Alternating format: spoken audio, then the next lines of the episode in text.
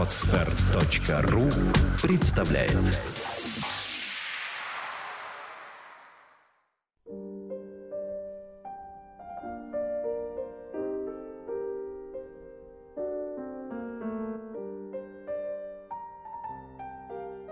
Глава восьмая Я, впрочем, не скоро согласился признать эту истину. Проснувшись на утро, после нескольких часов глубокого свинцового сна, и тотчас же сообразив весь вчерашний день, я даже изумился моей вчерашней сантиментальности с Лизой, всем этим вчерашним ужасом и жалостям. Ведь нападет же такое бабье расстройство нервов. Тьфу, решил я. И на что это мой адрес сучил я ей? Что если она придет? А впрочем, пожалуй, пусть и придет. Ничего. Но очевидно, главное и самое важное дело теперь было не в этом. Надо было спешить и во что бы то ни стало скорее спасти свою репутацию в глазах Зверкова и Симонова. Вот в чем было главное дело. А про Лизу я даже совсем и забыл в это утро, захлопотавшись. Прежде всего, надо было немедленно отдать вчерашний долг Симонову. Я решился на отчаянное средство — занять целых 15 рублей у Антона Антоновича. Как нарочно, он был в это утро в прекраснейшем расположении духа и тотчас же выдал, по первой просьбе. Я так этому обрадовался, что, подписывая расписку с каким-то ухарским видом, небрежно сообщил ему, что вчера покутили с приятелями в отеле «Париж». Провожали товарища. Даже, можно сказать, друга детства. И знаете, кутила он большой, избалован. Ну, разумеется, хорошей фамилии, значительное состояние, блестящая карьера, остроумен, мил, интригует с этими дамами. Понимаете? Выпили лишних полдюжины и... И ведь ничего, Произносилось все это очень легко, развязно и самодовольно. Придя домой, я немедленно написал Симонову. До сих пор любуюсь, вспоминая истинно джентльменский, добродушный, открытый тон моего письма. Ловко и благородно, а главное, совершенно без лишних слов, я обвинил себя во всем. Оправдывался я, если только позволено мне еще оправдываться, тем, что по совершенной непривычке к вину опьянел с первой рюмки, которую будто бы выпил еще до них, когда поджидал их в отеле «Париж» с пяти до шести часов. Извинения просил я преимущественно у Симонова. Его же просил передать мои объяснения и всем другим, особенно Зверкову, которого, помнится мне, как сквозь сон, я, кажется, оскорбил. Я прибавлял, что и сам бы ко всем поехал. Да голова болит. А пуще всего совестно. Особенно доволен остался я этой некоторой легкостью, даже чуть не небрежностью, впрочем, совершенно приличную, которая вдруг отразилась в моем пере, и лучше всех возможных резонов сразу давала им понять, что я смотрю на всю эту вчерашнюю гадость довольно независимо. Совсем-таки, вовсе-таки не убит наповал, как вы, господа, вероятно, думаете. А напротив, смотрю так, как следует смотреть на это спокойно уважающему себя джентльмену. Быль, дескать, молодцу не укор. Даже ведь какая-то игривость маркизская, любовался я, перечитывая записку. А все от того, что развитой и образованный человек. Другие бы на моем месте не знали, как и выпутаться. А я вот вывернулся и кучу себе вновь. И все потому, что образованный и развитой человек нашего времени. Да и впрямь, пожалуй, это все от вина вчера произошло. Хм, ну нет, не от вина. Водки-то я вовсе не пил от пяти до шести часов, когда их поджидал. Солгал Симонову. Солгал бессовестно. Да и теперь несовестно. А впрочем, наплевать. Главное-то, что отделался. Я вложил в письмо 6 рублей, запечатал и упросил Аполлона снести к Симонову. Узнав, что в письме деньги, Аполлон стал почтительнее и согласился сходить. К вечеру я вышел пройтись. Голова у меня еще болела и кружилась со вчерашнего. Но чем более наступал вечер, и чем гуще становились сумерки, тем более менялись и путались мои впечатления, а за ними и мысли. Что-то не умирало во мне внутри, в глубине сердца и совести. Не хотела умирать и сказывалась жгучей тоской. Толкался я больше по самым людным, промышленным улицам. По Мещанским, по Садовой, у Юсупова сада. Особенно любил я всегда прохаживаться по этим улицам в сумерки. Именно когда там густеет толпа всякого прохожего, промышленного и ремесленного люду, с озабоченными до злости лицами, расходящаяся по домам дневных заработков. Нравилась мне именно эта грошовая суетня, эта наглая прозаичность. А в этот раз вся эта уличная толкотня еще больше меня раздражала. Я никак не мог с собой справиться, концов найти. Что-то подымалось, подымалось в душе беспрерывно, с болью, и не хотело угомониться. Совсем расстроенный, я воротился домой. Точно как будто на душе моей лежало какое-то преступление. Мучила меня постоянно мысль, что придет Лиза. Странно мне было то, что из всех этих вчерашних воспоминаний, воспоминание о ней как-то особенно, как-то совсем отдельно меня мучило. Обо всем другом я к вечеру уже совсем успел забыть. Рукой махнул и все еще совершенно оставался доволен моим письмом к Симонову. Но тут я как-то уж не был доволен. Точно как будто я одной Лизой и мучился. Что, если она придет? Думал я беспрерывно. Ну что ж, ничего, пусть и придет.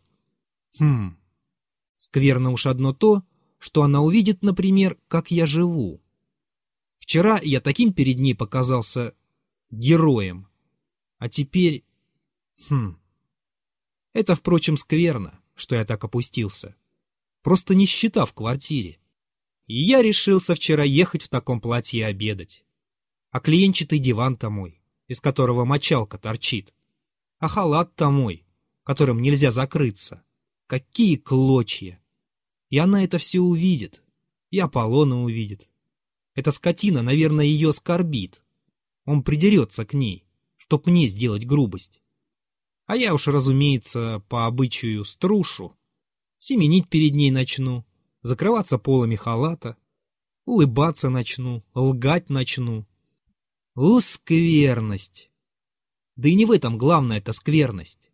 Тут есть что-то главнее, гаже, подлее. Да, подлее. И опять, опять надевать эту бесчестную лживую маску. Дойдя до этой мысли, я так и вспыхнул. Для чего бесчестную? Какую бесчестную? Я говорил вчера искренно. Я помню, во мне тоже было настоящее чувство. Я именно хотел вызвать в ней благородные чувства. Если она поплакала, то это хорошо, это благотворно подействует. Но все-таки я никак не мог успокоиться. Весь этот вечер, уже когда я и домой воротился, уже после девяти часов, когда по расчету никак не могла прийти Лиза, мне все-таки она мерещилась. И главное, вспоминалось все в одном и том же положении. Именно один момент из всего вчерашнего мне особенно ярко представлялся. Это когда я осветил спичкой комнату и увидел ее бледное, искривленное лицо с мученическим взглядом. И какая жалкая, какая неестественная. Какая искривленная улыбка у ней была в эту минуту. Но я еще не знал тогда, что и через пятнадцать лет я все-таки буду представлять себе Лизу именно с этой жалкой, искривленной, ненужной улыбкой, которая у нее была в эту минуту. На другой день я уже опять готов был считать все это вздором, развозившимися нервами, а главное — преувеличением. Я всегда сознавал эту мою слабую струнку и иногда очень боялся ее. Все-то я преувеличиваю, тем и хромаю, повторял я себе ежечасно. Но, впрочем, впрочем, все-таки Лиза, пожалуй, придет. Вот припев, которым заключались все мои тогдашние рассуждения. До того я беспокоился, что приходил иногда в бешенство. «Придет, непременно придет», восклицал я, бегая по комнате. «Не сегодня, так завтра придет, а уж отыщет». И таков проклятый романтизм всех этих чистых сердец. О мерзость! О глупость! О ограниченность этих поганых сантиментальных душ! Ну как не понять? Как бы, кажется, не понять? Но тут я сам останавливался, и даже в большом смущении. И как мало, мало, думал я мимоходом, нужно было слов. Как мало нужно было идиллии. Да идиллии-то еще напускной, книжной, сочиненной, чтоб тотчас же и повернуть всю человеческую душу по-своему. То-то девственность-то, то-то свежесть-то почвы. Иногда мне приходила мысль самому съездить к ней, рассказать ей все и упросить не приходить ко мне. Но тут, при этой мысли, во мне подымалась такая злоба, что, кажется, я бы так и раздавил эту проклятую Лизу, если бы она возле меня вдруг случилась. Оскорбил бы ее, оплевал бы, выгнал бы ее, ударил бы. Прошел, однако ж, день-другой, Третий. Она не приходила, и я начинал успокаиваться. Особенно ободрялся и разгуливался я после девяти часов. Даже начинал иногда мечтать и довольно сладко. Я, например, спасаю Лизу. Именно тем, что она ко мне ходит. А я ей говорю. Я ее развиваю, образовываю. Я, наконец, замечаю, что она меня любит, страстно любит. Я прикидываюсь, что не понимаю. Не знаю, впрочем, для чего прикидываюсь. Так, для красы, вероятно. Наконец она, вся смущенная, прекрасная, дрожа и рыдая, бросается к ногам моим и говорит, что я ее спаситель и что она меня любит больше всего на свете. Я изумляюсь, но... «Лиза», — говорю я, — «неужели ж ты думаешь, что я не заметил твоей любви? Я видел все, я угадал, но я не смел посягать на твое сердце первый, потому что имел на тебя влияние и боялся, что ты из благодарности нарочно заставишь себя отвечать на любовь мою. Сама насильно вызовешь себе чувство, которого, может быть, нет, а я этого не хотел, потому что это деспотизм. Это неделикатно, ну, одним словом, я тут зарапортовывался. В какой-нибудь такой европейской, Жорж-Зандовской, неизъяснимо благородной тонкости. Но теперь, теперь ты моя, ты мое создание, ты чиста, прекрасна, ты прекрасная жена моя. И в дом мой смело и свободно, хозяйкой полную войди. Затем мы начинаем жить-поживать, едем за границу и так далее, и так далее. Одним словом, самому подло становилось. Я кончал тем, что дразнил себя языком. «Да и не пустят ее мерзавку», — думал я. «Их ведь, кажется, гулять-то не очень пускают, тем более вечером. Мне почему-то непременно казалось, что она должна прийти вечером, именно в семь часов. А впрочем, она сказала, что еще не совсем там закабалилась. На особых правах состоит. Значит, хм, Черт возьми, придет, непременно придет. Хорошо еще, что развлекал меня в это время Аполлон своими грубостями. Из терпения последнего выводил. Это была язва моя, бич, посланный на меня провидением. Мы с ним пикировались постоянно, несколько лет сряду. Я его ненавидел. Бог мой, как я его ненавидел. Никого в жизни я еще, кажется, так не ненавидел как его, особенно в иные минуты. Человек он был пожилой, важный, занимавшийся отчасти портняжничеством. Но неизвестно почему он презирал меня, даже сверх всякой меры, и смотрел на меня нестерпимо свысока. Впрочем, он на всех смотрел свысока. Взглянуть только на эту белобрысую, гладко причесанную голову, на этот кок, который он взбивал себе на лбу, и подмасливал постным маслом. На этот солидный рот, всегда сложенный ижицей. И вы уже чувствовали перед собой существо, не сомневающееся в себе никогда. Это был педант высшей степени. И самый огромный педант из всех, каких я только встречал на земле. И при этом с самолюбием, приличным разве только Александру Македонскому. Он был влюблен в каждую пуговицу свою, в каждый свой ноготь непременно влюблен. Он тем смотрел. Относился он ко мне вполне деспотически. Чрезвычайно мало говорил со мной. А если случалось ему на меня взглядывать, то смотрел твердым, величаво самоуверенным и постоянно насмешливым взглядом, приводившим меня иногда в бешенство. Исполнял он свою должность с таким видом, как будто делал мне высочайшую милость. Впрочем, он почти ровно ничего для меня не делал и даже вовсе не считал себя обязанным что-нибудь делать. Сомнения быть не могло, что он считал меня за самого последнего дурака на всем свете и если держал меня при себе, то единственно потому только, что от меня можно было получать каждый месяц жалование. Он соглашался ничего не делать у меня за 7 рублей в месяц. Мне за него много проститься грехов.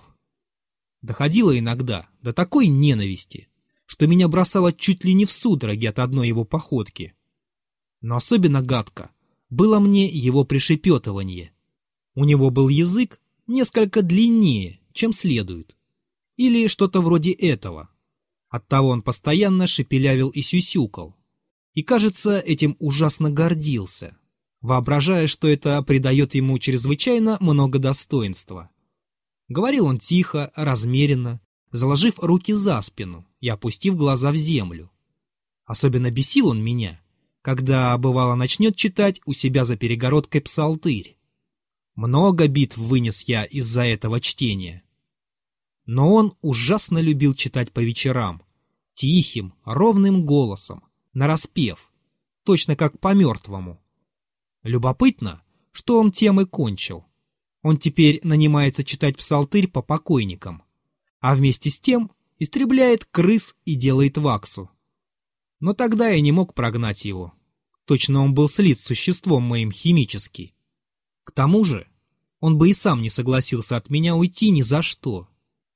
Мне нельзя было жить в Шамбр-Гарни. Моя квартира была мой особняк, моя скорлупа, мой футляр, в котором я прятался от всего человечества. А Аполлон, черт знает почему, казался мне принадлежащим к этой квартире, и я целых семь лет не мог согнать его. Примечание. Шамбр-Гарни Меблированные комнаты. Задержать, например, его жалование хоть два, хоть три дня было невозможно. Он бы такую завел историю, что я бы не знал, куда и деваться.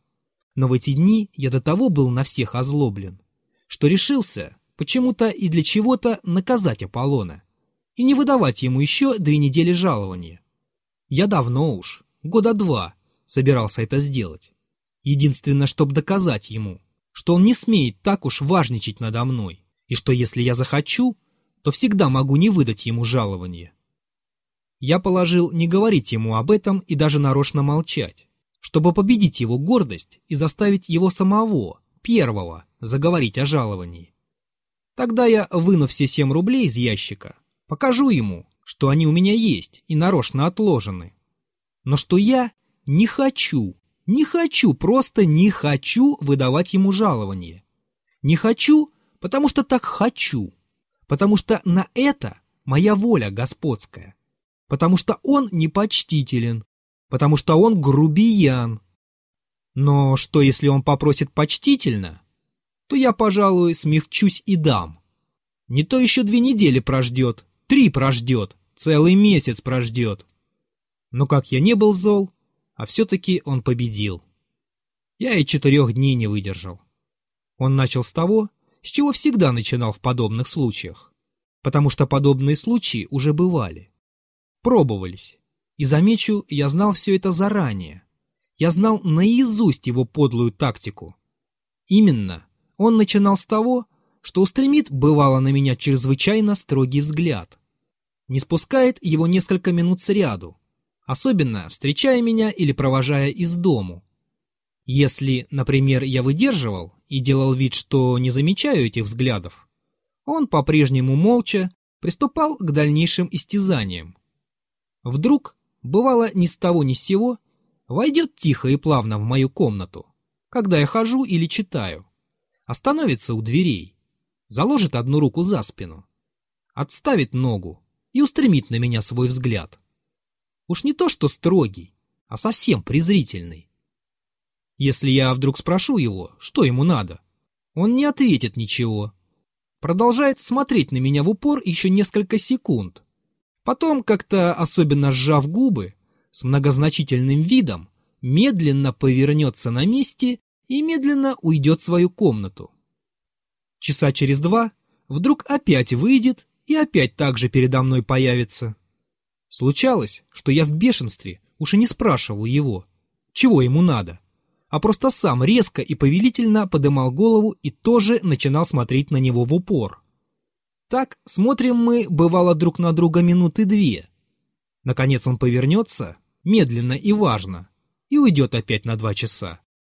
Если я и этим все еще не вразумлялся и продолжал бунтоваться, то он вдруг начнет вздыхать, на меня глядя. Вздыхать долго, глубоко, точно измеряя одним этим вздохом всю глубину моего нравственного падения. И, разумеется, кончалось наконец тем, что он одолевал вполне. Я бесился, кричал, но то, об чем дело шло, все-таки принуждаем был исполнить. В этот же раз, едва только начались обыкновенные маневры строгих взглядов, как я тотчас же вышел из себя и в бешенстве на него накинулся. Слишком уж я был и без того раздражен. «Стой!» — закричал я в выступлении, когда он медленно и молча повертывался, с одной рукой за спиной, чтобы уйти в свою комнату. «Стой! Воротись! Воротись, говорю я тебе!» И, должно быть, я так неестественно рявкнул, что он повернулся и даже с некоторым удивлением стал меня разглядывать. Впрочем, продолжал не говорить ни слова. А это-то меня и бесило. «Как ты смеешь входить ко мне без спросу и так глядеть на меня? Отвечай!» Но, посмотрев на меня спокойно с полминуты, он снова начал повертываться. «Стой!» — заревел я, подбегая к нему. «Не с места!» «Так, отвечай теперь, чего ты входил смотреть?» «Если топереча вам есть что мне приказать, то мое дело исполнить», — отвечал он, опять-таки помолчав, тихо и размеренно сюсюкая, подняв брови и спокойно перегнув голову с одного плеча на другое. И все это с ужасающим спокойствием. «Не об этом, не об этом я тебя спрашиваю, палач!» — закричал я, трясясь от злобы. «Я скажу тебе, палач, сам, для чего ты приходишь сюда? Ты видишь, что я не выдаю тебе жалования. Сам не хочешь по гордости поклониться, попросить. И для того приходишь своими глупыми взглядами меня наказывать, мучить. И не подозреваешь ты, палач, как это глупо, глупо, глупо, глупо, глупо. Он было молча опять стал повертываться, но я ухватил его. «Слушай!» — кричал я ему. «Вот деньги, видишь? Вот они!» Я вынул их из столика. «Все семь рублей, но ты их не получишь. Не получишь. До тех самых пор, пока не придешь почтительно, с повинной головой, просить у меня прощения. Слышал? Быть того не может, — отвечал он с какой-то неестественной самоуверенностью. «Будет!» — кричал я. «Даю тебе честное слово мое, будет!» «И не в чем мне у вас прощения просить», — продолжал он, как бы совсем не замечая моих криков. «Потому что вы обозвали меня палачом на чем я с вас, могу в квартале всегда за обиду просить. «Иди, проси!» — заревел я. «Иди сейчас, сию минуту, сию секунду!» А ты все-таки палач, палач, палач. Но он только посмотрел на меня, затем повернулся и, уже не слушая призывных криков моих, плавно пошел к себе, не оборачиваясь. «Если б не Лиза, не было б ничего этого», — решил я про себя. Затем, постояв минуту, важно и торжественно, но с медленно и сильно бьющимся сердцем, я отправился сам к нему за ширму. «Аполлон», — сказал я тихо и с расстановкой, но задыхаясь. «Сходи тотчас же и немало немедля за квартальным надзирателем».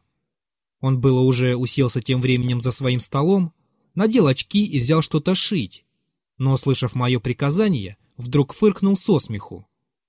«Сейчас, сию минуту иди, Иди, или ты не воображаешь, что будет. Подлинно, вы не в своем уме, заметил он, даже не подняв головы, также медленно сюсюкая и продолжая вдевать нитку. И где это видано, чтобы человек сам против себя за начальством ходил? А касательно страху, напрасно только надсаждаетесь, потому ничего не будет.